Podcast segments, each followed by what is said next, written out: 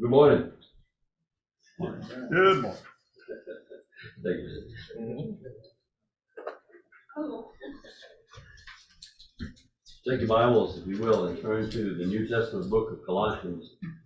And uh, it's been joked that I'm taking a lot of time through this book. And it is true, we're in Paul's prayer, and he covers a number of things. One of the reasons I'm taking time, one of the secondary reasons is because it takes time go through it, and I'm kind of limited to some of the time I have. But the second reason is because the things we're looking at, we don't usually spend time in them, and it's important. And so I like to look at these little details and some of the things in it. Today, we are looking at little phrase that Paul makes in this prayer, joyously giving thanks to the Lord, and uh, talking about joy and uh, the relationship we have with that, with the Lord in that. I pray that, um, I don't think it's, in fact, I know it's not just luck that we're looking at this topic. God is, is uh, sovereign and his providence reaches over everything, and so we will just look at this and see what God has to say to us in his word. And let's open in prayer, if we could. Father, thank you for your mercy and your grace and your goodness to us. I pray that in spite of the limitations of the speaker and the distractions that may be around us and the things that yell at us from our lives and the things that we're going through, that you would speak to us and uh, speak to us clearly from your word this morning. And I ask that our Savior would be exalted and lifted up, his name glorified, that he and he alone would be the subject of exaltation this morning. And I pray in his name with thanksgiving. Well, Paul, in this prayer that he has in the book of Colossians, is thanking the Lord for the church and and uh, praying for the for the gospel to bear spiritual fruit in the lives of these saints there in Colossae. Remember the church there in Colossae, the new church. Paul had not visited the church uh, that uh, he, the church, one of Paul's converts had gone back to Colossae and had been effective in reaching the people. And so there was a small group of believers, and Paul is now um, praying for them and uh, praying that there would be fruit in their lives, that they would be controlled. He uses the phrase full knowledge or experiential knowledge, that they would be controlled with the full knowledge of his will in the arena of spiritual wisdom and understanding.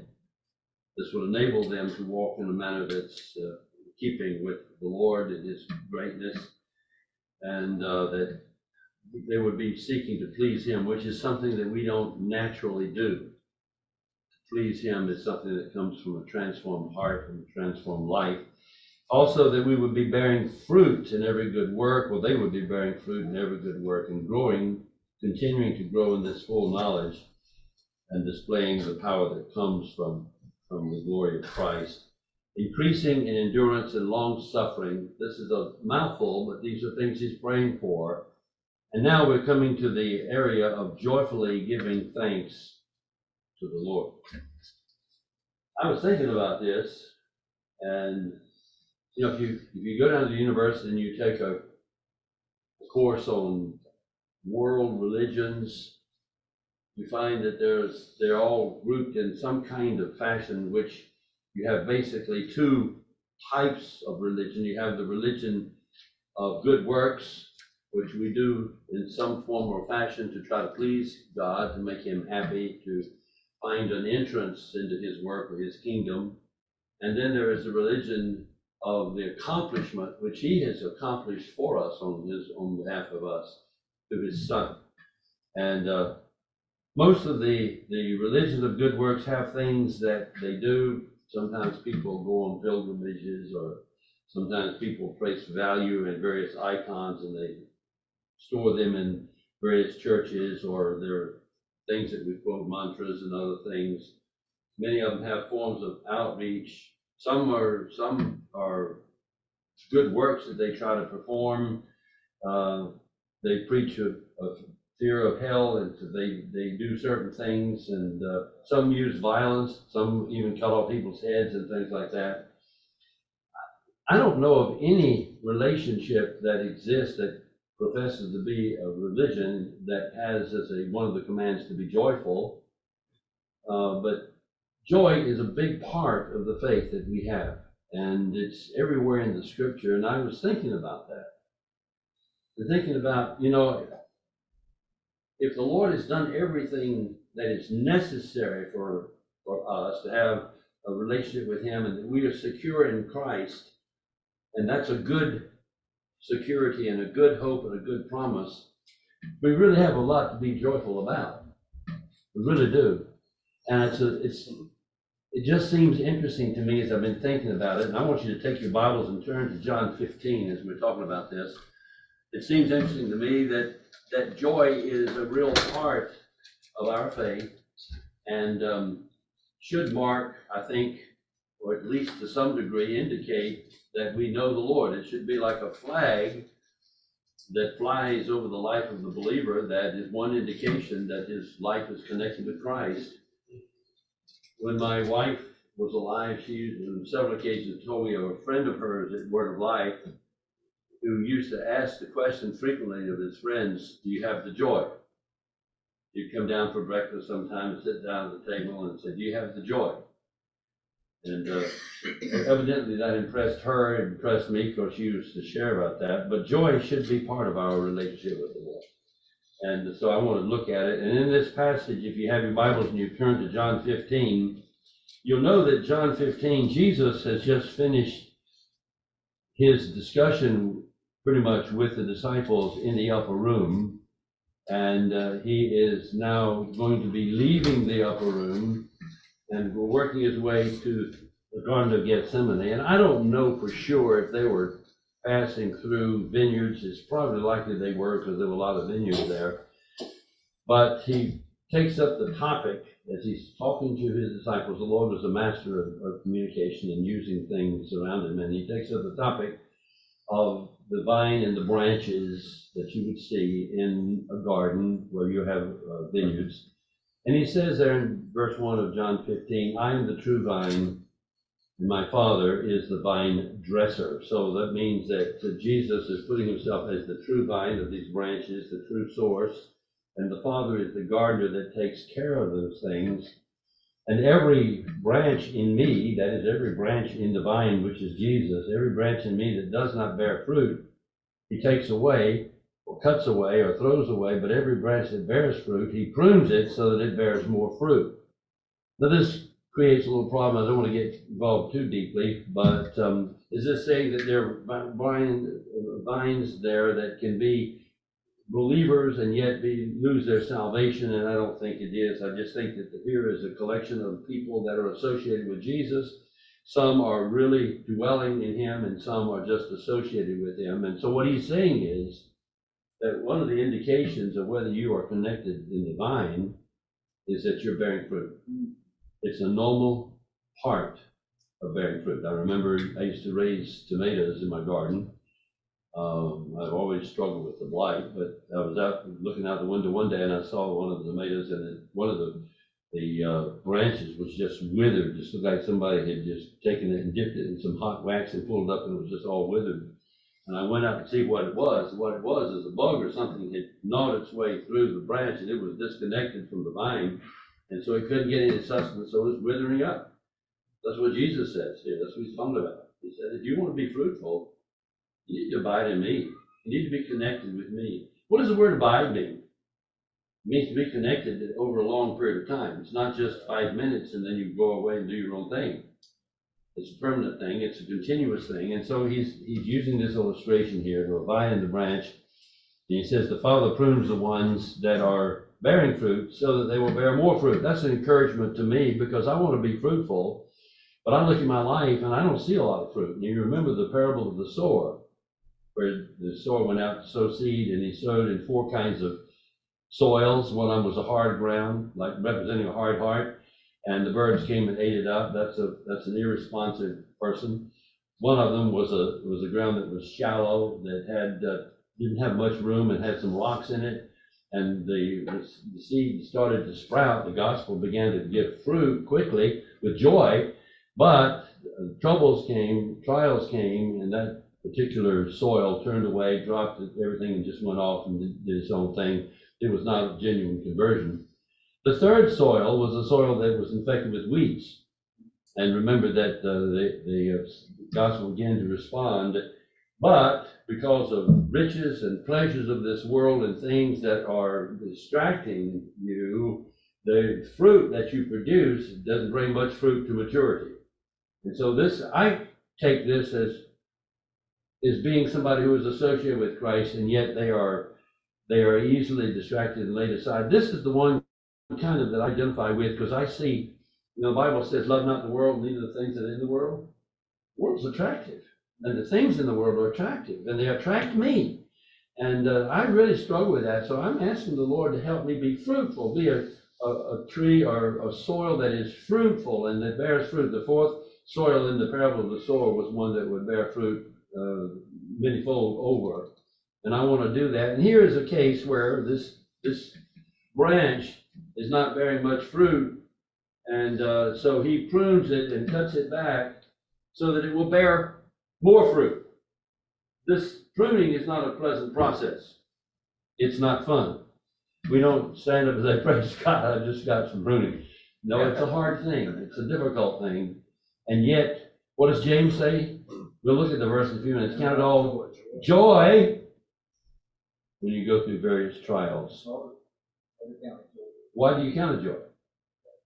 Because you know, that's the key word in the passage, because you know that your trials are going to bring back, that God's going to use them to bring growth and perseverance. You know that. You know that. So when the trials come and you don't like it and you're knocked down and you're not pleased with it and you want to complain about it, I shouldn't say you. I want to complain about it and I don't like it and that's that's me.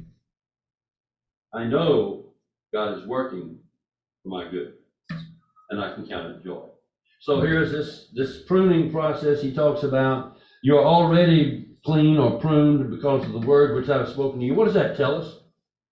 One of the things that God uses in pruning us, is His word. That's why I tell you, guys, and, and, and I tell myself when I tell you, you need to be in the Word. Let God use the pruning shears in your life. The quicker we respond and grow, probably the less severe it will need to be. And so let Him work. Let Him use those shears. He says in verse 4 Abide in me and I in you, as the branch cannot bear fruit of itself unless it abides in the vine, so neither can you unless you abide in me. So we need to do that. He uses that illustration. I am the vine, you are the branches. He who abides in me and I in him bears much fruit. That is a promise, by the way. We abide in him and he in you. That abiding back and forth, as I look at that illustration, simply says that the the vine produces nourishment to the branch. The branch sends signals back to the, to the vine that it needs something here or something there. So there's that communication back and forth. I abide in you, you and me. There's that communication. He bears much fruit apart from me. You can do Do nothing. Nothing is not a lot. If anyone does not abide in me, he is thrown away as a branch and dries up, and they gather them and cast them into the fire, and they are burned. If you abide in me, and my words abide in you, ask whatever you wish, and it will be done for you. Now, that's an interesting statement there. And I think what he's saying there is if you're abiding, we looked at Psalm 37 4, if you delight yourself in the Lord, he will give you the desires of your heart. That was not saying if you delight in the Lord, He's going to give you that new car or that new house or whatever like that. What He's saying is if you delight yourself in Him, He's going to change your heart. He's going to give you new desires so that your desires are going to be real and serious, aiming for Christ and for His glory rather than just self-centered things. He changes that. And that's, that's kind of what He's saying here, that if you abide in Him and He and, you, and His words abide in you, your passions are going to be centered, fo- going to be focused on Christ from his will, from his purpose, from his glory. And those kinds of things, in accordance with God's will, are going to find answers from the Father. It's going to, it's going to produce fruit in your life. If you abide in me, words abide in you, ask whatever you wish, it will be done for you. My Father is glorified by this, that you bear much fruit, and so prove to be my disciples, just as the Father has loved me. And by the way, that uh, phrase using love there carries the idea of provided for me and protected me, just as the Father has provided for me and, and given himself for me and, and exalted me. I have also provided for you. Abide in my provision. If you keep my commandments, you will abide in my provision, just as I have kept my Father's commandments and abide in his provision. You notice I've changed the word love to provision because that's what the idea is. That, that God's love is not just a static emotion, but it is an action. It's provision. And so you provide in his love, his provision. These things I have spoken to you. Listen to this, and this is the whole where we're going with this. These things I have spoken to you, I've communicated to you these things so that my joy may be in you and your joy may be full. Now, if I read that verse correctly, what he's saying here is that this whole process of bearing fruit and abiding in Christ and being productive and asking the Father, and He will confirm those things and use you, is a process that produces joy but it's not just my joy. It's not just that. I was going to say win the lottery, but that's not a good illustration to use in church. But this is we we have a vacation and we're given a trip to Hawaii or something like that. It's not just something like that that makes us happy, but it's the joy of a relationship with Christ that produces that internal uh, explosion of pleasure that pleases the Lord and pleases us and gives us joy. It's His joy in you. And so this is interesting that, that our religion, if you will, I don't like to use that word religion, is really a relationship, but our faith, the faith that we have in Christ, is a faith that produces joy. And that it's a good, it's a good faith. In Matthew chapter 13, there is the illustration gets given that talks about the kingdom of heaven. It, Jesus used the illustration to describe the kingdom of heaven. And in this particular verse, it's just one verse, verse 13, verse 44 chapter 13. He says, The kingdom of heaven is like a treasure hidden in a field, which a man found and hid again. And from joy over it, he goes and sells all that he has and buys the field. Here's the picture, and I can have experienced that where you, you, you understand the kingdom and you want to be part of the kingdom of Christ and, and to serve him, uh, be involved in, in his work and you, you, it's like in a man who is out in the field. They used to, the, people used to take valuable treasures and put them sometimes in a clay pot and seal it and bury it, and that we keep it safe. And then later they would come and dig it up if they needed it or whatever. Here's a guy who found this treasure. He takes it and buries it in a field so it can be safe. And then he wants it so badly that he goes and he divests himself of his savings and everything else to buy that field, to have that treasure. And that's a picture of the value of being in the kingdom of heaven. And we see the kingdom of heaven and we understand the greatness of it, and it makes us want to, to pursue it because of the joy that it produces. Not just the joy it produces, but the joy that's in it, the relationship. Um, I don't know how my life produces uh, or gets people's attention because of the joy, but it should people should see the joy of the Lord in my life, and and it should make people. Do you understand what I'm saying? It, it shouldn't. I don't mean necessarily people just being greedy and selfish, but it should get people's attention. They should see there's a reason for the hope that we have within us. There's a there's something there that is envious of others that uh, because it's real. It's real. And so here's this, and, and this is not a salvation by works, by the way. This is a person that's willing to sacrifice, to give in order to please the Lord and honor him. That's what we say. That, that, that in this passage in Colossians, that he says we are we're seeking to please him. And uh, in John in, in Luke 10, uh, when the disciples had gone out ministering for the Lord, the 70, uh, it says that the 70 returned in, in Luke 10, 17 with joy saying, even the demons are subject to us in your name. And They had gone out and they had served the Lord, they had been ministering to the Lord, and now they were coming back. And the overflowing emotion was joy. Joy that they, the Lord was working with them and, and confirming them.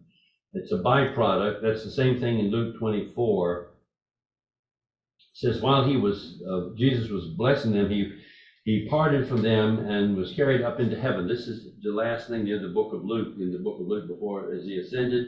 He was he blessed the disciples and he left them up into heaven. And so the disciples were now alone. And they turned after worshiping him, returned to Jerusalem with great joy and were continually in the temple praising God. Now that's interesting. You would think they'd be really sad that their Lord and their Master had been crucified and uh, yes, he's alive, but now he's gone. He's gone up in heaven and he's just disappeared, and we're left here without him. But no, they returned to Jerusalem. The word great there is the word mega. It's a great, it's a word used several places in the New Testament, just means that they came back and they were ecstatic with joy. Why? Because God was working in their lives. They were being used of Him, that He was there. He was active in their hearts, in their lives. Is, is He active in my life? Is he active in your life? Does he produce that joy? Is that joy there in our lives? This is this is um, in Luke two ten. Uh, the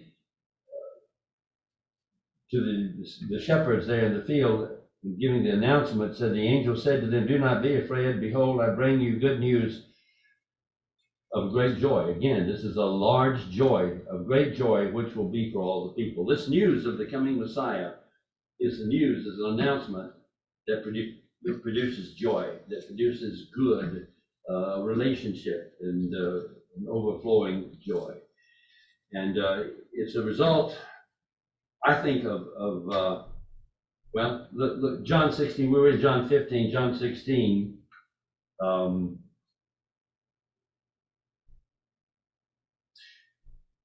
Jesus told the disciples when he was going to depart, he was going to leave, and they were all kind of emotionally downtrodden. And he said, Truly I say to you, this is John 16, 20. Truly I say to you that you will weep and you will lament, but the world will rejoice. And you will grieve, but you know, your, your grief is going to be turned into joy. It's not right now, but it will be turned into joy. And then he uses the illustration of a woman in labor, that when she is uh, in labor, she has pain because the hour has not come, but when she gives birth to the birth of the child, she no longer remembers the pain, the anguish, because of the joy that the child has been born into the world. Therefore, you too, you now have grief, but I will see you again, and your heart will rejoice. No one is going to take your joy away. In that day, see, it looks like at this point that their joy, had, their joy had been taken away. But in that day, you will not question me about anything. Truly, I say to you, if you ask the Father anything in my name, he will give it. Until now, you ask for nothing in my name, ask and you will receive, so that your joy may be full. Now, isn't that strange? We don't, we, we should have crowded prayer meetings of people coming and praying and finding in that and being part of the kingdom and part of the answer of God's word and the, and the growth of his kingdom, we should find in that joy. And it's a byproduct. It should be there. And it's really, I think it's, it's, um, I think it's important. The next chapter in Jesus' high priestly prayer, John 17, Jesus says to the Father, I come to you, and these things I speak in the world so that they may have my joy made full in themselves. Jesus is working, and he's departing, he's answering prayer so that we can be part of his work in his kingdom and have his joy in us. Where does joy come from? About another fruit of the Spirit? Love, joy, peace, patience, kindness, goodness, faithfulness, gentleness, self-control. Fruit of the Spirit comes from the Holy Spirit. It generates that joy. That's what he says in, for example, Acts 13, 52. The disciples were continually filled with joy and with the Holy Spirit. The Holy Spirit produces joy. He is the one who does that. Romans 14, 17, another verse. Uh, the kingdom of God is not eating or drinking, but righteousness and peace and joy in the Holy Spirit. So the kingdom and the work of the Lord and the, the activity of the Lord, including VBS, when we're here working with these kids, should not manifest grudging complaints and difficult, uh, we gotta go on that. I mean, there is some tiring things. I know that Paul, when he spent a day and a night in the deep, wasn't just so thankful that he was stranded in the ocean or whatever. But there is this un, uh, overriding joy that comes about by being submissive to and serving the Lord in his kingdom. And I think it's a good identifier. And it's something that I want in my life, that I really want my life to produce, is that kind of joy. Uh,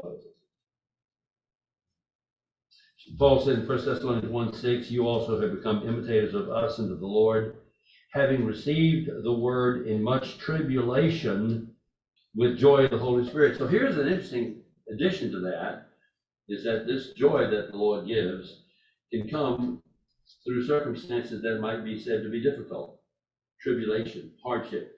Um, in Second Corinthians 7 4, um, Paul is talking to this, the believers who, who are now coming back and kind of repenting of their sin of, of rejecting his apostleship.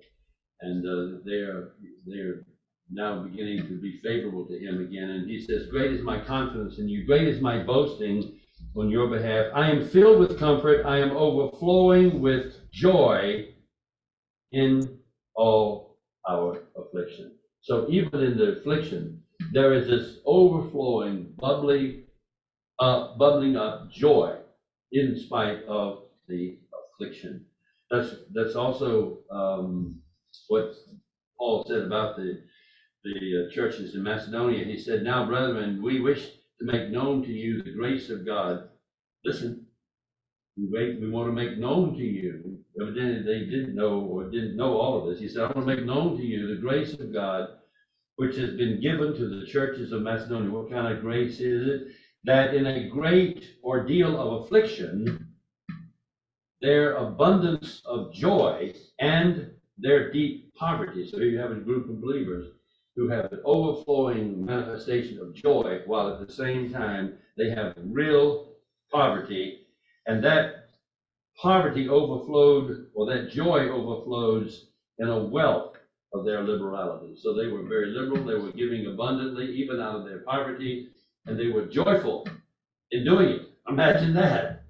When we passed the, the uh, plate, we complained.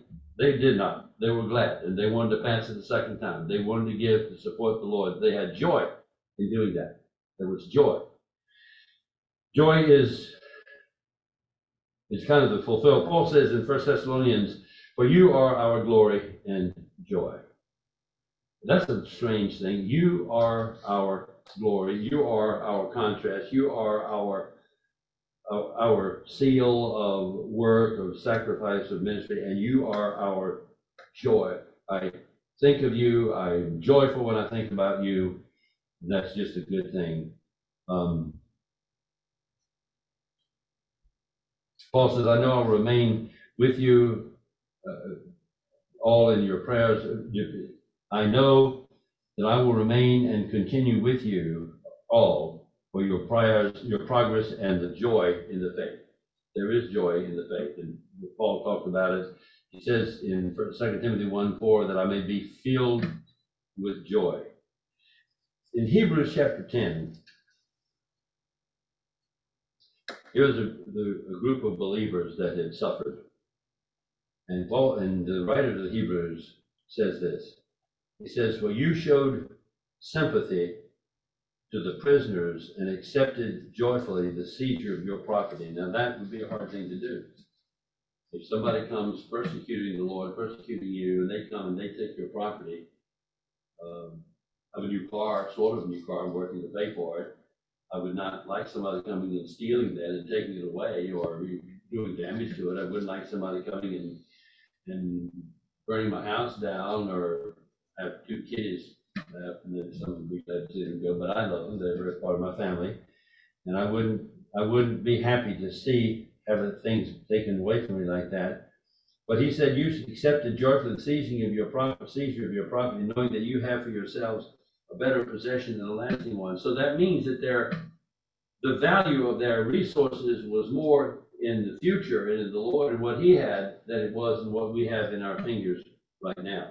And therefore, they could lose these earthly things and still maintain joy because they had a hope in Christ. That's a good, secure feel. And we talk about that, we talk about that a lot, talk about, I guess Larry and I talk about that and the joy of knowing that God is sovereign in circumstances, because there are things going on in the, in the government, in the world, and the cities and towns. If you see the news, if you watch it, there's a lot of things that are going on that are disconcerting and, and difficult and hard. And it's not, it's just really can, can be a concern. But yet we are very thankful, we are joyful because we know God's in charge. And you know, when, when, um, when the Lord is putting something in your life and you know it's from the Lord, and we know that's from the Lord, the scripture is clear, you can say, thank you, Lord. Even if you don't necessarily enjoy it, you can say thank you for that. And so Jesus did the same thing. He was, uh, said that he was, we're told to fix our eyes on Jesus, the author and perfecter of our faith, who for the joy set before him and endured the cross. This, this was his, his evaluation was things that were before him because of the joy that he anticipated that he endured the cross, went through this. Joy, um, we looked at James a minute ago, and I won't belabor that other than just remind you that James says, count it all joy when you go through various trials. Put that into the column of your balance sheet as credit, that is joyful. You can be joyful about it. It's a good thing when you go through various trials because you know that the testing of your faith produces endurance. Let endurance have its perfecting results. So that when you know that, that this trial is producing in your life endurance and steadfastness, let that endurance bring a perfect results in you and hmm. Sometimes it doesn't, sometimes it brings worry, complaint, hardship, and being unhappy with the circumstances, and maybe, heaven forbid, feeling sorry for myself in spite of the, the temptations that Christ went through. I can feel sorry for myself. That's so stupid, it really is. Who am I to feel sorry for myself when my Lord went to the cross and suffered and bled and died on my behalf? And yet we can do that. I can do that. In the midst of that, he says one other thing. He said, But if any of you lacks wisdom, that, that, in context there, that means if he's doing something in your life and you don't understand what you need to do or how you need to respond to what he's doing, you need wisdom. What? That's right, amen. He said, if you lack wisdom, ask of God. Um, he doesn't give grudgingly. He says, if you lack wisdom, let him ask of God who gives to all generously and without reproach, and it will be given to him. And he goes on to say, but don't do it and then backtread. I've done that before. The wisdom comes, uh, I'm not sure if I like this idea. Let me see. Let me try another way. Let me try something else, do something different. See, be, if you ask for wisdom, be prepared, because he promises it, be prepared to act on that. And don't try to second guess him. I can, I, I don't know if I can make it as a promise, but in my experience, most of the time, what the Lord gives is wisdom is not what I want. I want what I want, not what he wants. And yet, I always know that his will is best. Always. We know that for sure. And so let's, let's take it and let's act on it. And so the, the, uh, the, the scriptures include joy as something that we should seek after. Peter does that. Peter says, um, though you have not seen him, this, I love this passage because Peter was one of the last apostles and, uh, he, he- near the end of his life, before he was crucified, um, he talked to, he was very, very popular. Peter was one of the ones that that people like to talk to. He followed the Lord and he had a lot of stories. And you know, Peter, he's the one that related to Mark and they wrote, kind of pulled together the, the gospel of Mark. But, um, whenever he would go somewhere, as you can imagine, if, if, if, if Peter were to come back today and stand here and want to preach tonight and have a, an opening question and answer, ninety-nine point nine percent of the questions would be about well, what did you see that Jesus, what did he do? How did he, he respond? So and so. Because Peter was one of the last surviving contacts of the Lord. And so you got all kinds of questions about the Lord. And Peter says in this passage, he says, Now, you've not seen him. I have, but you've not seen him, but you love him. And though you don't see him now, you, you, you don't see him now, but you still believe in him. And, and you greatly rejoice with joy inexpressible and full of contrast, full of glory. Not because you see him there, but you see him by faith and you rejoice in him. oh, that's that's really good. That's really good. I, I, there's not a lot of times that I'm going around shouting, but when I have my quiet time in the morning and pray and read the Bible, there are times when I'm just getting really excited about the Lord, really excited. He's worthy of your excitement and your singing and your praise. Uh, he says to greatly rejoice, Peter says, greatly rejoice with joy inexpressible, full of glory, obtaining as the outcome of your faith the deliverance of your souls. So your souls are headed to hell, and that's what you deserve, that's what I deserve, but God has had mercy on us. He's delivered us so that we're His, and we're His forever, and we're secure in Christ, and it should show on our face. So that's what he said. First John, we're going to be looking at First John tonight. First John 1 4, John says, I write these things. he's telling why he's writing them. I write these things so that your joy may be complete or brought to maturity. Your joy may be fulfilled, may, you, may be produced. I'm writing these things uh, so that these things, same thing in Second John, though you have many things, though I have many things to write to you, I do not want you to, I do, I do so with paper and ink, but I hope to come to you to speak to you face to face so that your joy may be made full. So in this text here, Paul is saying that he's thankful but he's thankful with joy that overflows in his, his heart and his life, that he is joyful. Joy is the byproduct of our walk with the Lord. It's part of the fruit that comes by the Spirit of God, and it comes to those in a right, right relationship with the Lord. So I ask you, as that friend, my, my wife used to say, do you have the joy? I, I don't mean, does that mean that the problems are gone? Well, the struggles are gone. That's not what the Lord is. Have the joy because in spite of the suffering, in spite of the hardship, in spite of the difficulty, in spite of the distractions, we have hope. And our hope is in Christ, and it's enough for us. So we can be joyful in Him. That's my prayer. Father, thank you for your goodness. Thank you for the joy. It's real. I've experienced it. There are many times when I've walked away from it and you and your infinite, infinite mercy, grace, have patiently worked with me. And I'm so thankful to you. And I thank you even now, the distractions in my life and the things in my life that come that uh, tend to leave me unsettled. I pray that in everything I say and do, that the result would be to glorify, exalt, magnify, and uplift the precious name of our Savior, that He would be the, the focal point of my purpose for life that he would bring glory to his name through me, and that he would bring glory, that you would bring glory to your name through this church and this fellowship. Help us to seek with all of our heart to live for you, and to put you first. And uh, we expect then to see it's an overflow of that kind of heart, joy um, from the Savior, that uh, your joy would be made full in us. And we pray this in Jesus' name with thanksgiving. And if there are those here this morning, Lord, who are trying to be religious without you. It's deadening. There's nothing, I didn't talk about that, but I, I mentioned it to, in, in the email to a friend that there's nothing more depressing and uh, discouraging and dry than religion, uh, just for the sake of religion. It's, it's purposeless. It has no promise, no hope.